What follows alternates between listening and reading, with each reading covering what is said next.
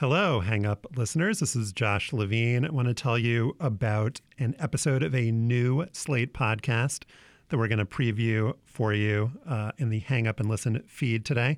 It is an episode of How To with Charles Duhigg. It is hosted by Pulitzer Prize winning journalist and author of The Power of Habit, the aforementioned Charles Duhigg. In How To, Charles uses his investigative reporting skills and finds experts to answer listeners' toughest questions. It'll be coming out every week, but there are four episodes for you to listen to right now. Make sure to subscribe in Apple, Spotify, or wherever you get your podcasts. In this first batch of episodes, Charles tackles how to be funny, how to give your mom a kidney, and how to rob a bank. You are about to hear an episode that is sports related. It is called How to Withstand Pain. It's a fun and fascinating conversation with a runner who's about to tackle a 268 mile ultra marathon and is totally freaked out, understandably so.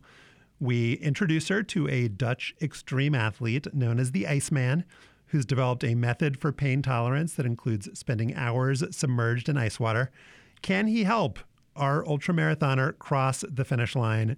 Keep listening to How To with Charles Duhigg, and you'll find out. Nobody likes to feel pain. That's why I began to go into cold water. Cold water is like merciless but righteous. It brings you right there, and you gotta learn one way or another. And I thought, shit, this is it. And now I'm able to train anybody. This is How To, a show where we help people figure out how to solve life's toughest problems. I'm Charles Duhigg. And this is Sophie. Uh, my name's Sophie Power, and um, I'm an ultra runner and mother. I've got two boys, age one and four. Oh my gosh. And you actually are a little famous as a mother and an ultra marathoner, right?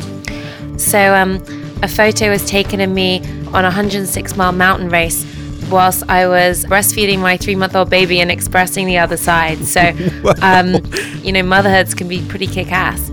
If you can't tell, Sophie herself is pretty kick ass. That, that photo of her nursing her baby during an ultra marathon, it went viral and it, and it made her into this kind of icon. How did you how did you come to running? Like, were you always naturally an athlete? No, I was second last in the mile at school.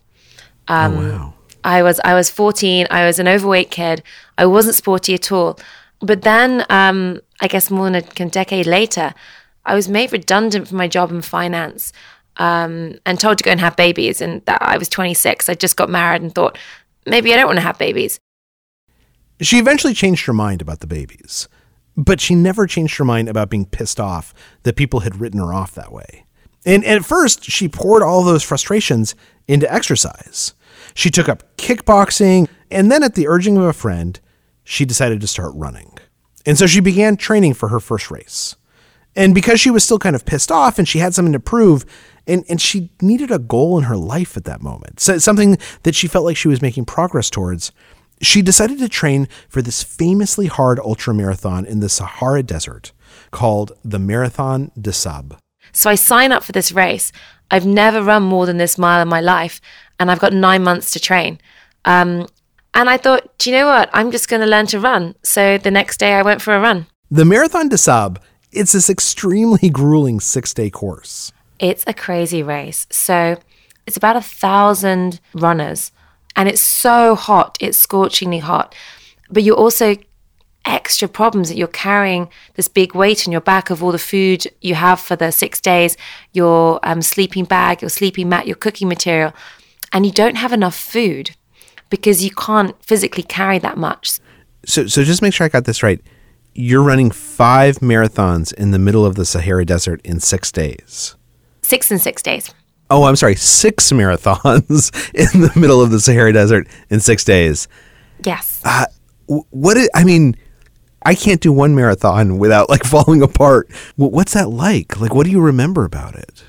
It's beautiful. I think the the thing about the the distances seem long, but actually you have kind of all day to do them. So I was pretty quick in that race, and this is a race I realized actually, you know, ultra running is something that I have a talent for um, in some way compared to other people. And the race is tough, and and you have to keep going every day, but this wasn't one of the races where I hit the wall. I, I found it comparatively easy. The six marathons in six days. That sounds weird, I know, but I kind of came back going, do you know what? I need to go do another one. And so she did.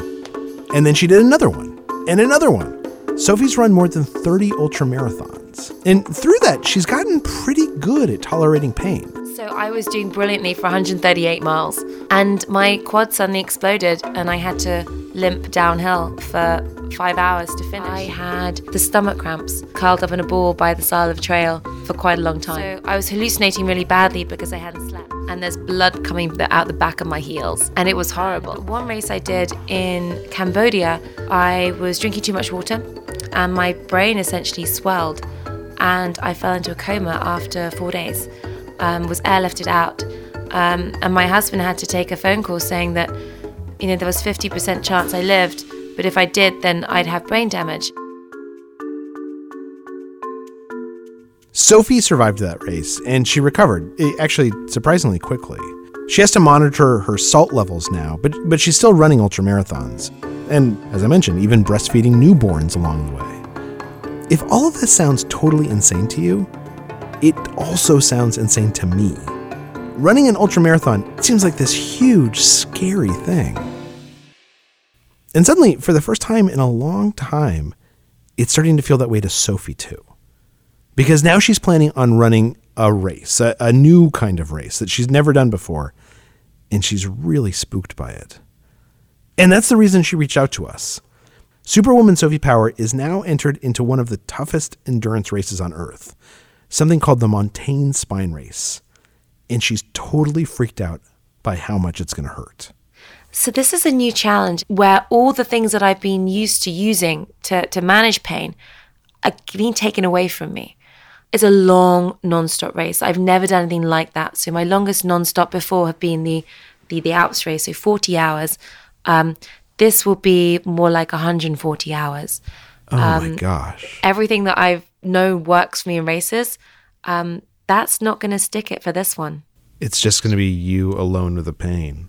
And and a map and a compass getting lost because they haven't signposted this.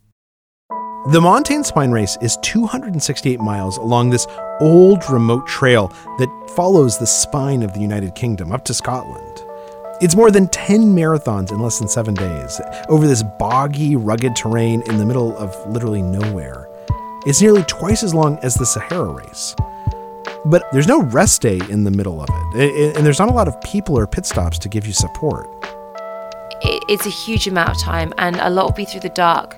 And I think I can get quite negative through that, mm-hmm. and I could be massively lost. If, if I'm really lost, they track us all. So we're safe. We're all on a little dot. In fact, anyone can track the race, and you'll see all these dots on a, on a moving up the map of England. Um, so I know I'm, if I go so far wrong, they'll get me, but I could wander off miles the wrong way. Um, yeah. It's just me alone on on on a ridge. Um, I am very very nervous. Tell me about that nervousness. What does it feel like? I feel my in my stomach. It's it's slightly sick at the moment. The the thought of my very tiny person crossing this massive expanse of land, um, it's just overwhelming. Are you scared? Yes. when an ultramarathoner says she's scared that something will be painful, that's when you know that it's going to be very, very painful. And, so we found an expert in withstanding pain to help Sophie prepare.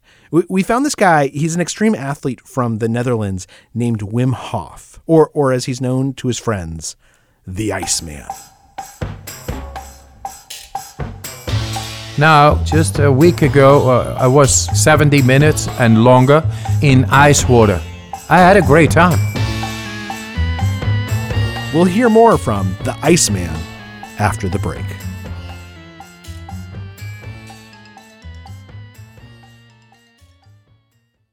At what point did you did you first say to yourself, you know what I'd really like to do? I'd really like to do things that are super duper painful. Like like how do you get to that point?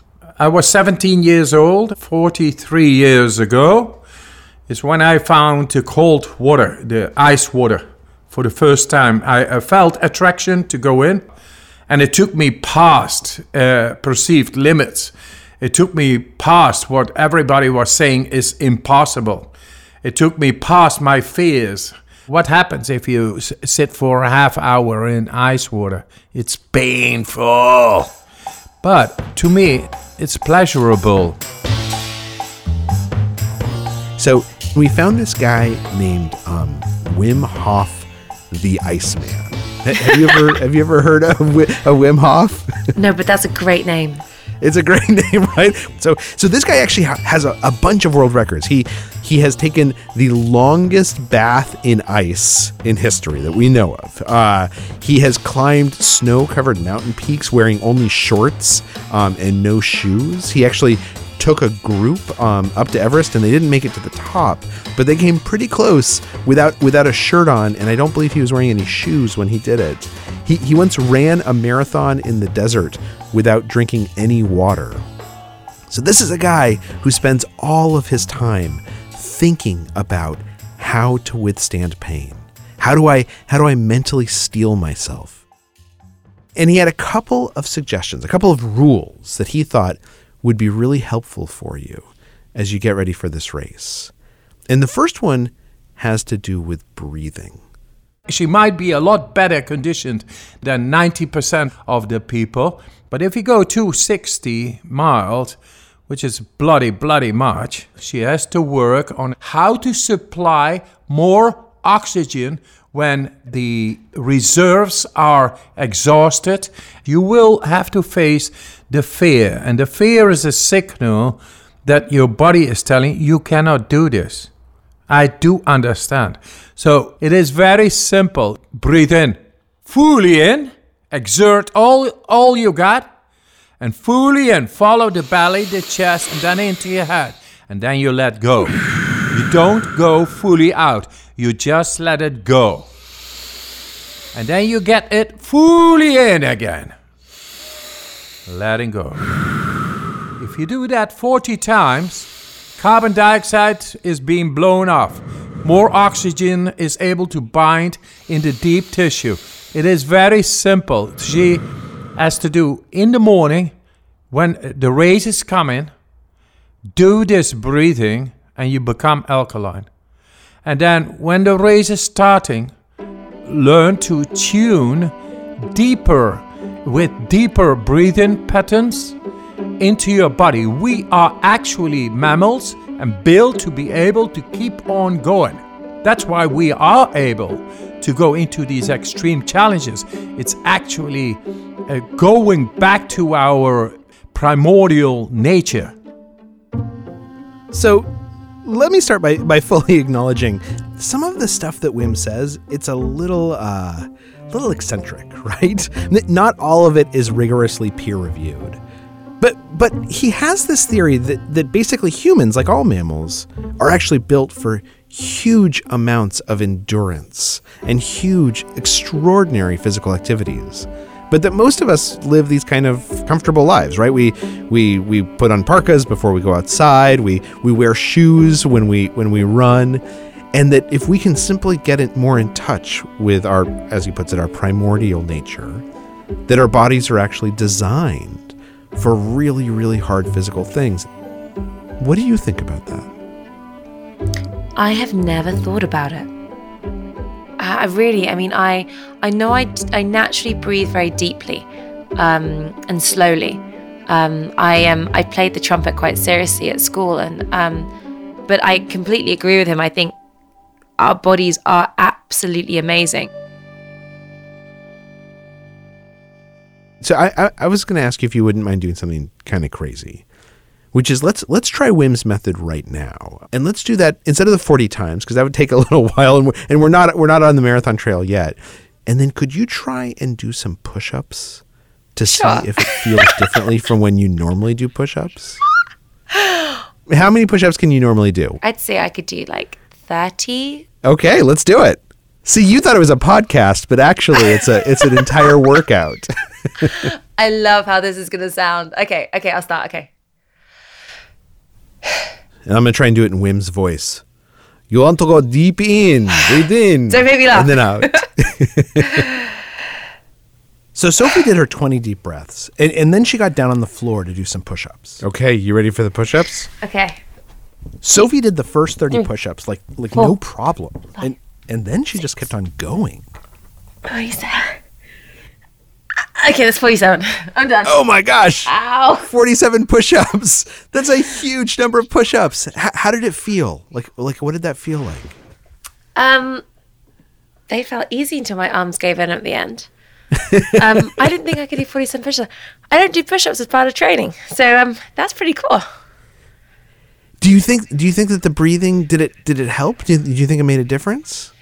I think the weird thing about it was that mentally, it definitely changes some calmness in how you feel. I like I'd never tried doing anything like that before. It's weird. It's just taking twenty breaths, but um, when you're running sometimes and everything's going really well, you're kind of zoned out and it's wonderful. And I think that's it's a similar feeling actually. Yeah, I, I- it's a, it, it's sort of like you get into this contemplative space because you're focusing on your breathing instead of focusing on on how much things hurt. yeah, I'm. I I think this is going to be pretty helpful. I'll be pretty good at it by the end. I could do like a thousand of these. If, if that's up to twenty, how many push-ups can I do after a thousand? well, well, let's do baby steps. Let, let's first get up to 40 and Okay, so let's let's go to the next rule cuz cuz it's not just breathing. So the the next rule that Wim that Wim has is he has and this is why he's called the Iceman. He has this thing about cold exposure. He believes in the power of cold. Cold water is like merciless but righteous. It brings you right there, and you gotta learn one way or another. Learning how to deal with stress, even in extreme conditions. Are we able to do that? Yes. My teacher is the cold. So, so let me pull out for a moment here and explain why Wim is so into cold. Because, you know, this is kind of like an unusual hobby. Wim Hof says he first discovered the power of cold as a teenager when one day he was walking through a park in Amsterdam and he felt compelled to jump in a freezing pond. This is what I found when I was 17. I just found it, boom, there, in the cold water. It attracted me, and I thought, shit, this is it. This will make me able to connect with that undescribable, irrational gut feeling I was looking for. And now I'm able to train anybody. Here's how Wim says he would train Sophie. So, day one, one minute, cold shower. But I, I- don't like cold. I say, F- you, you want to you wanna take, uh, get rid of your fear of doing 260 uh, miles and then begin with that. And within 10 days, she is able to go, say, at least uh, 5 to 10 minutes into a cold shower. The condition of the vascular system grows fast into its innate capacity because we don't expose to the cold. We always are dressed up. That's why it's like a muscle that is not trained, so the condition gets less.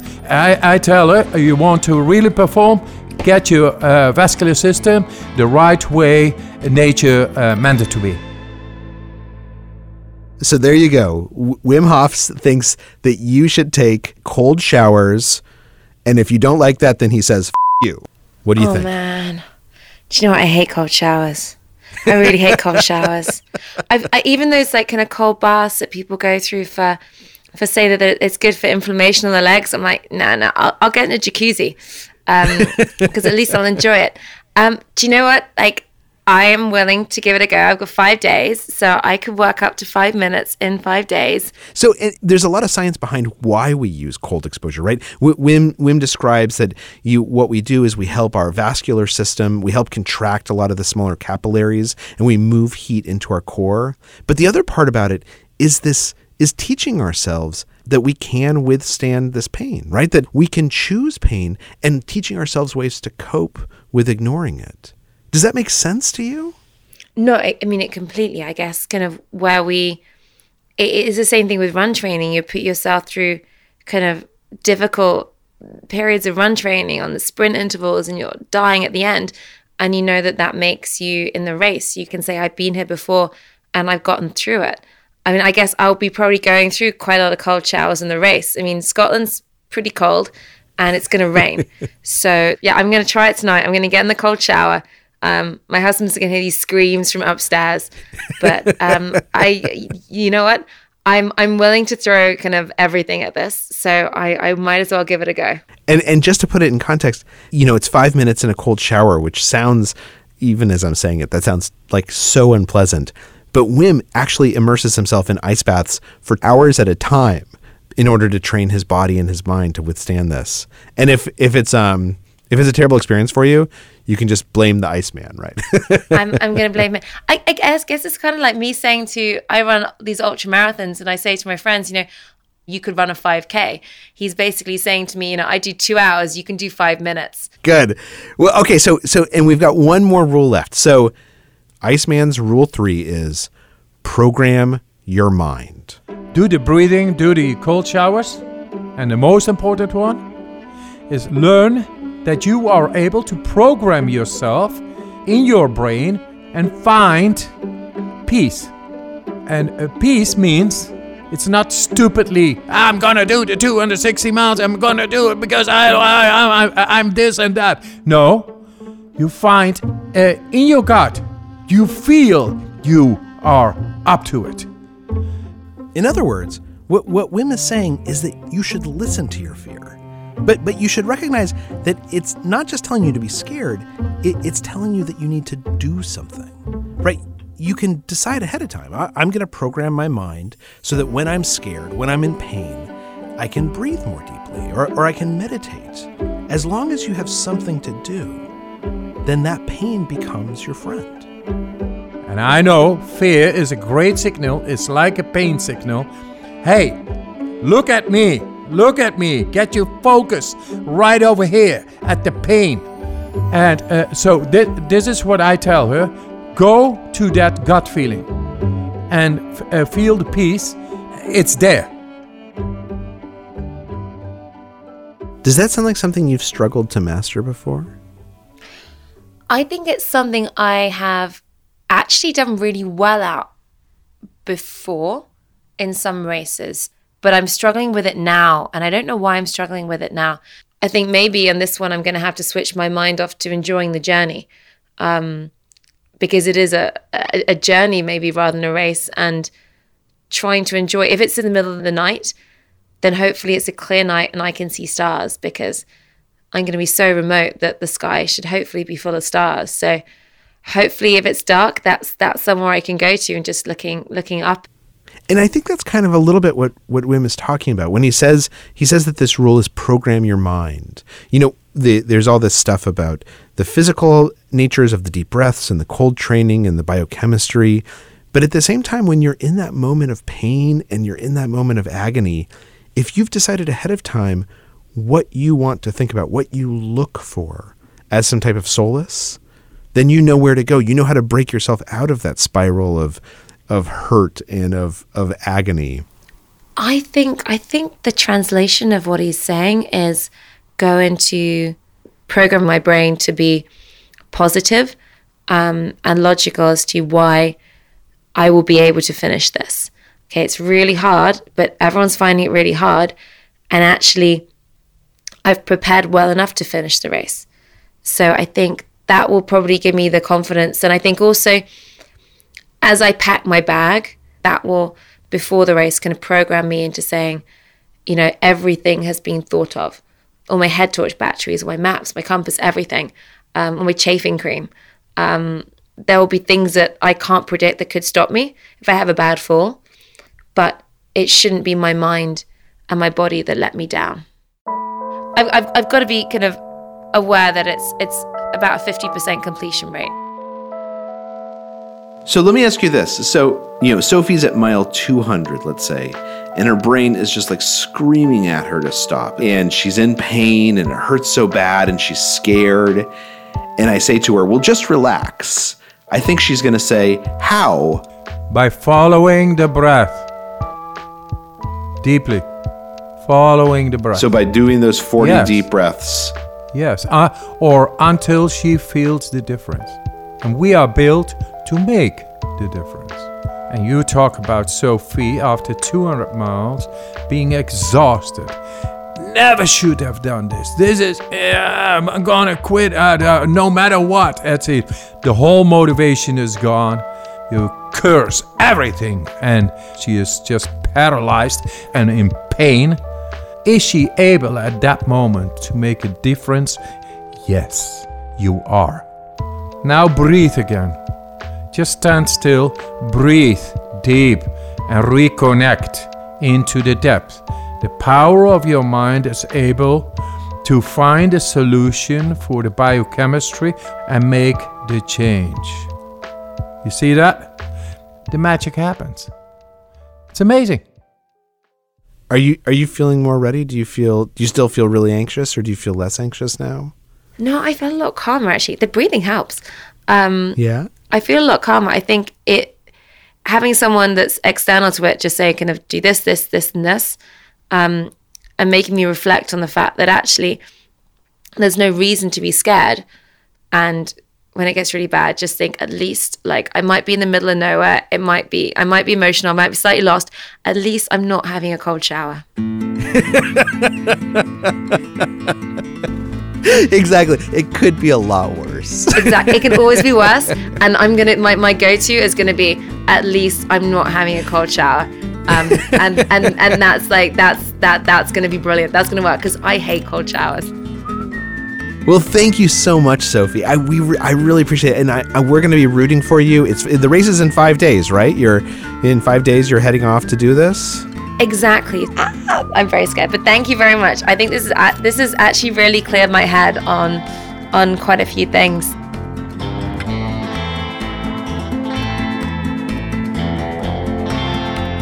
So five days after we spoke, Sophie took a train from her home outside of London to the starting line of the race.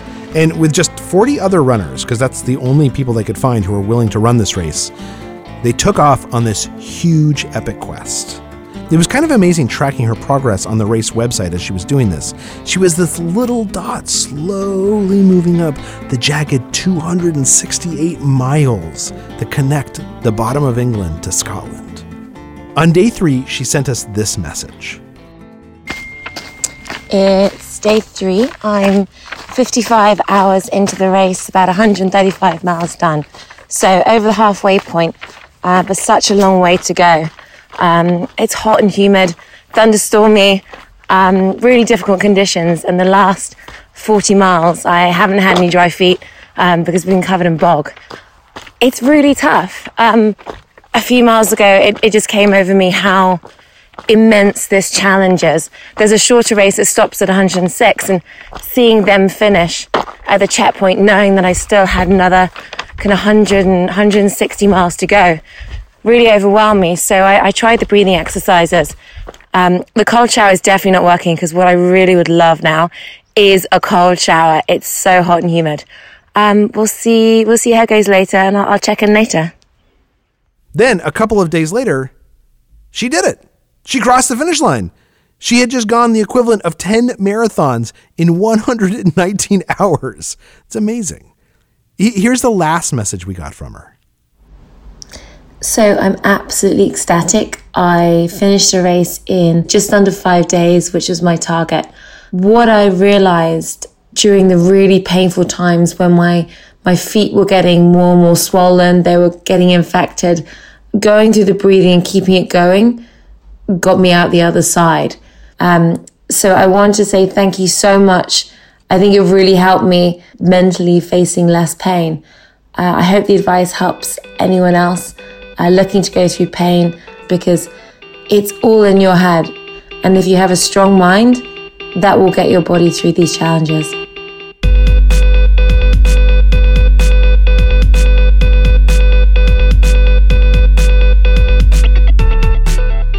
Congratulations to Sophie Power for finishing this insane ultra marathon. And we really appreciate her being game for trying all of these crazy ideas, e- e- even the cold showers. And thanks also to Wim Hof, the Iceman, for sharing his wisdom about how to withstand pain. If you're interested in learning more about Wim's ideas, then you should absolutely check out his book, The Way of the Iceman How the Wim Hof Method Creates Radiant Long Term Health. And thanks to Wim Hof, the Iceman, for sharing his wisdom about how to withstand pain. If you liked what you heard, there's a lot more where that came from. And and again, some of it, you know, it's it's a little bit out there.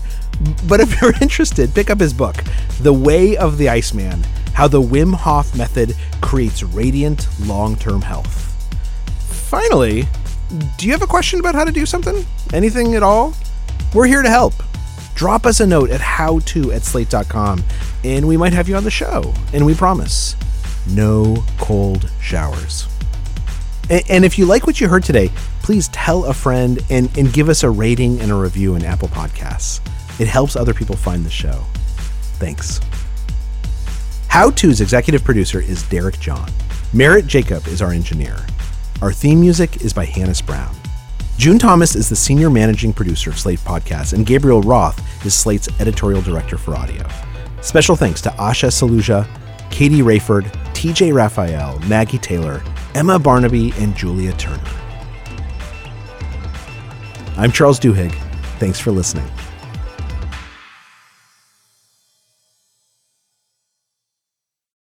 It is Ryan here, and I have a question for you. What do you do when you win? Like, are you a fist pumper? A woohooer, a hand clapper, a high fiver. I kind of like the high five, but if you want to hone in on those winning moves, check out Chumba Casino. At chumbacasino.com, choose from hundreds of social casino style games for your chance to redeem serious cash prizes. There are new game releases weekly, plus free daily bonuses. So don't wait. Start having the most fun ever at chumbacasino.com. No purchase necessary. Group. Void were prohibited by law. See terms and conditions. 18 plus. Hi, this is Dahlia Lithwick, host of Slate's legal podcast, Amicus. If you're listening to this show, you might be interested in Amicus's live show that we're hosting in Washington, D.C. on Tuesday, May the 14th.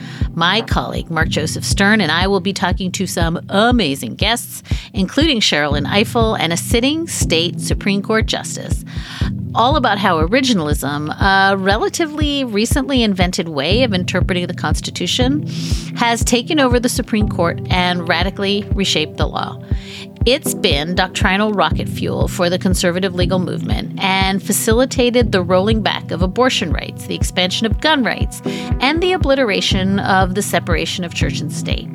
And as another wildly consequential Supreme Court term careers to its end, the court's originalists are on a tear. But there's something you can do about it, and we hope you'll join us in DC on May 14th to explore the possible pathways out of the current situation. Go to slate.com slash amicus live for tickets.